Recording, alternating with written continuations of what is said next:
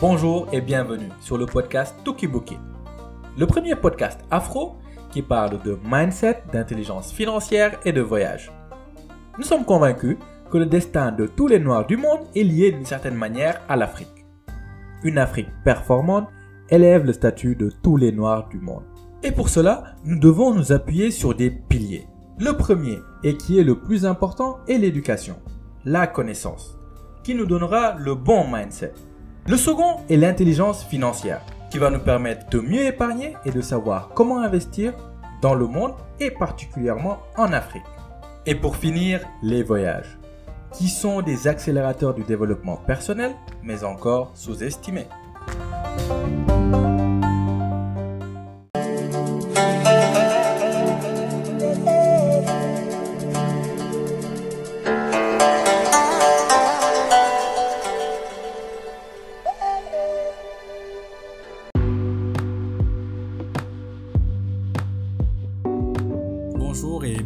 Sur le podcast Tokibuki.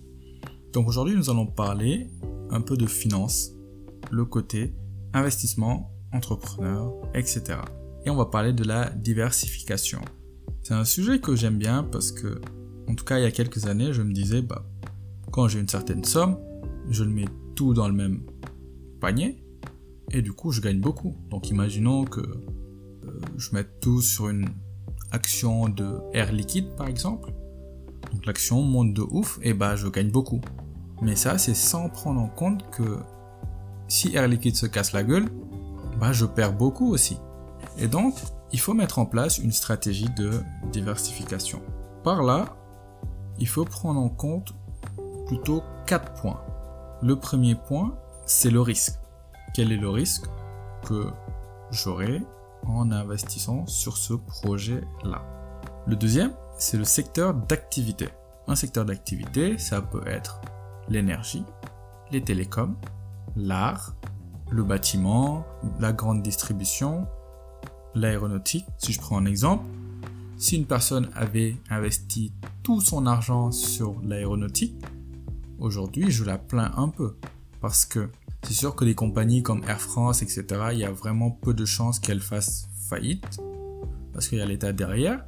Mais dans d'autres pays qui ne sont pas si solides que ça, bah, après le Covid, ça risque d'être très très compliqué. Le deuxième point qui était secteur d'activité. Donc le troisième point, pays ou zone géographique.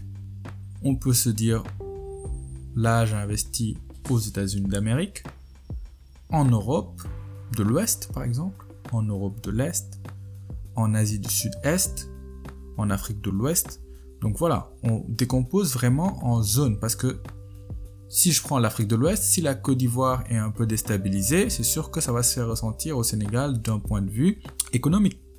Et c'est pareil pour beaucoup de régions dans le monde. Là, on est vraiment d'un point de vue géographique région, mais aussi pays. Ça peut être intéressant de ne pas investir tout son argent au Togo ou d'investir tout son argent en France ou tout aux États-Unis. Donc de se dire, bon, je mets un peu dans cette zone géographique, un, peu dans cette zone, un peu dans cette zone. Et ce que je disais tout à l'heure par rapport à Air France, on peut me dire, mais de toute façon, étant donné que c'est soutenu par l'État, tôt ou tard, ça va remonter. Je vais vous dire, peut-être. Imaginons que j'ai acheté mon, mon, action à 20 euros. Aujourd'hui, elle tombe à 2 euros. Peut-être qu'elle va jamais, en tout cas, peut-être qu'elle prendra 10, voire 15 ans pour remonter à 20 euros. Donc c'est-à-dire c'est dans 20 ans seulement, j'aurai le prix de base que j'avais investi. Sachant que l'inflation est passée par là, euh, j'ai payé, sans doute des frais, etc. Donc je perds toujours de l'argent même quand j'arrive au point dans lequel moi j'avais investi. Et ça c'est valable en bourse, c'est valable en entrepreneuriat. Donc si demain je faire un, un projet d'entrepreneuriat, peux le faire au Sénégal, ou en tout cas dans au Kenya ou autre. Mais le mieux, c'est que si j'en ai beaucoup, soit j'essaie de faire quelque chose qui va toucher beaucoup de pays, c'est-à-dire qui ne sera pas impacté si un seul pays a des soucis, mais c'est en fait de diviser le risque. Donc, en réalité, la diversification, c'est diviser un gros risque en plein de petits risques. Sachant que certains peuvent tomber et d'autres peuvent monter. Et à la fin, on lisse le tout. C'est un peu comme une courbe. Donc, on commence par où? La première chose, on nous recommande, ou en tout cas je recommande, qu'on essaie de se former. Aujourd'hui, la plupart des choses se trouvent dans les bouquins, se trouvent sur Internet, se trouvent sur YouTube, etc. Ce dont vous aurez besoin, en tout cas pour une stratégie d'investissement en général, vous pourrez le trouver facilement. Je ne suis pas trop partisan des gens qui vendent des formations ou autres, mais il faut avouer que parfois, si vraiment on part de rien, ça peut être intéressant pour ces personnes-là. Mais le tout, c'est de voir est-ce qu'on nous vend du rêve, etc. Et comme je dis, tout projet qui dit qu'on va gagner de l'argent rapidement et facilement, posez-vous des questions. Parce que quelque chose de rapide et de facile, il y a souvent une couille quelque part. Après, à vous d'utiliser votre raison et de faire le bon choix. Donc, première chose, qu'est-ce qui m'intéresse? Certains sont plus intéressés par l'énergie parce qu'ils ont des connaissances, d'autres par l'art, d'autres par les télécoms. C'est vraiment voir quelque chose qui nous intéresse parce que quand on investit dans quelque chose qui nous intéresse, on comprend l'environnement, le secteur d'activité, on voit un peu comment le marché peut se projeter sur 5-10 ans, ce qui est intéressant pour nous. Plus on a de connaissances sur un sujet, plus on peut poser des actions qui peuvent éventuellement nous permettre de gagner plus. Après avoir défini qu'est-ce qui nous intéresse et ce qu'on veut faire, donc sur quel horizon de placement?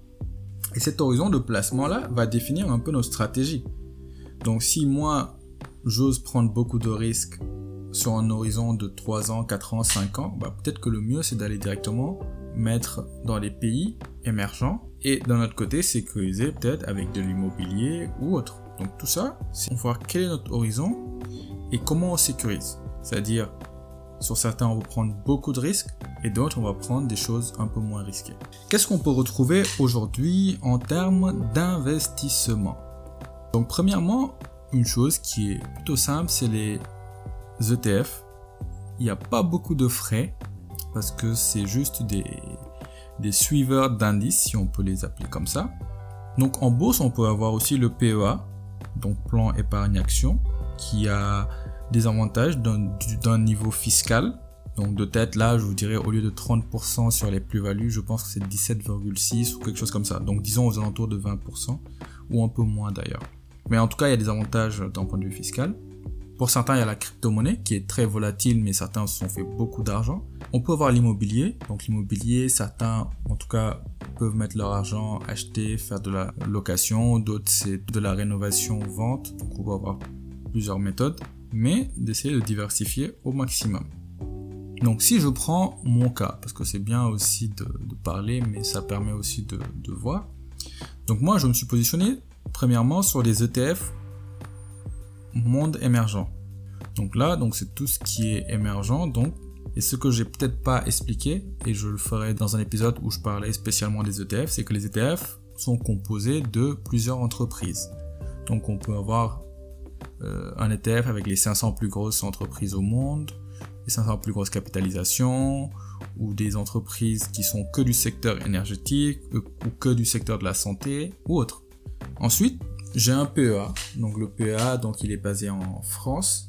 J'ai pas encore fait l'investissement, donc parce qu'avec le Covid j'étais en analyse. J'ai sorti l'argent que j'ai mis dans le compte et j'analyse. Donc comment je me positionne parce que c'est aussi intéressant. Avec le Covid, je pense qu'il faut faire quand même gaffe. Donc quelque chose qui peut être aussi intéressant que j'ai fait, c'est essayer d'avoir des terrains. Donc, mais tout se fait étape par étape. Aujourd'hui ça peut être terrain, peut-être que dans 10 ans on peut construire ou autre. Mais en tout cas, ça, c'est au Sénégal, donc ça fait encore une autre zone géographique, donc secteur d'activité différent des, des premiers, euh, secteur géographique différent et un risque aussi différent. Et pour terminer, je suis dans des fonds communs de placement, donc en bourse, comme j'avais traité la dernière fois, comment être en bourse en, Afrique de l'Ouest. Donc un fonds commun de placement, c'est beaucoup de gens qui mettent leur argent et qui le donnent à la SGI. Et la SGI l'investit dans des secteurs d'activité donnés ou les place en obligations ou sukuk pour des États. Et les obligations sont souvent plus stables que les actions. Et après, donc, j'ai placé mes actions que j'ai en Afrique, donc dans trois pays principalement, donc Sénégal, Burkina Faso et Côte d'Ivoire. Dans des secteurs d'activité aussi différents. Au Sénégal, c'est plus télécom énergie. Au Burkina, c'est télécom. En Côte d'Ivoire, c'est plus électricité, textile et je pense encore d'autres petites entreprises. Et ça, ça permet un peu d'équilibrer les risques. Mais tout ça aussi, il faut une analyse. Il faut pas juste diversifier pour diversifier. Par exemple, moi, je suis beaucoup dans les télécoms en, en Afrique parce que j'y crois, parce que de mon analyse, c'est un secteur qui va faire que grimper du fait du manque d'infrastructures et de la mondialisation. Et comme je prenais exemple, quand on met tous les œufs dans le même panier, quand ça tombe, on perd beaucoup. On peut remonter la pente, mais le problème, c'est que est-ce qu'on va atteindre rapidement là où on était? Et comme je dis souvent, le but c'est pas de faire un bon investissement, c'est de faire le meilleur. Donc vaut mieux prendre le temps qu'il faut, comprendre les choses et se positionner. Ce qui ne veut pas dire que ça implique forcément qu'on va gagner, mais ça implique qu'au moins on aura compris. Donc, en résumé, des secteurs d'activité différents, une géographie différente, et surtout, investir dans quelque chose qui nous intéresse quand on se diversifie. Parce que plus ça nous intéresse, plus on va se documenter, plus on va chercher la connaissance, et petit à petit, on va maîtriser et on pourra essayer de projeter comment le marché va se développer. Parce que plus on a de connaissances, plus on comprend et plus on a la chance de prendre de bonnes décisions. Maintenant, on peut se poser une question. Comment je choisis la boîte? En télécom, j'ai 7 boîtes. Dans le secteur d'activité qui m'intéresse, j'ai 7-8 boîtes. Comment je choisis? Quels sont les critères de choix? Qu'est-ce que je dois analyser dans cette boîte? Est-ce que je dois regarder la trésorerie? Est-ce que je dois regarder les dettes? Est-ce que je dois avoir des ratios que je dois regarder? Parce que c'est aussi important. On ne vient pas parce qu'on a compris un secteur où on dit bon Orange c'est une bonne boîte, j'investis dans Orange. Non, quand on met son argent, on, doit regarder où on le met.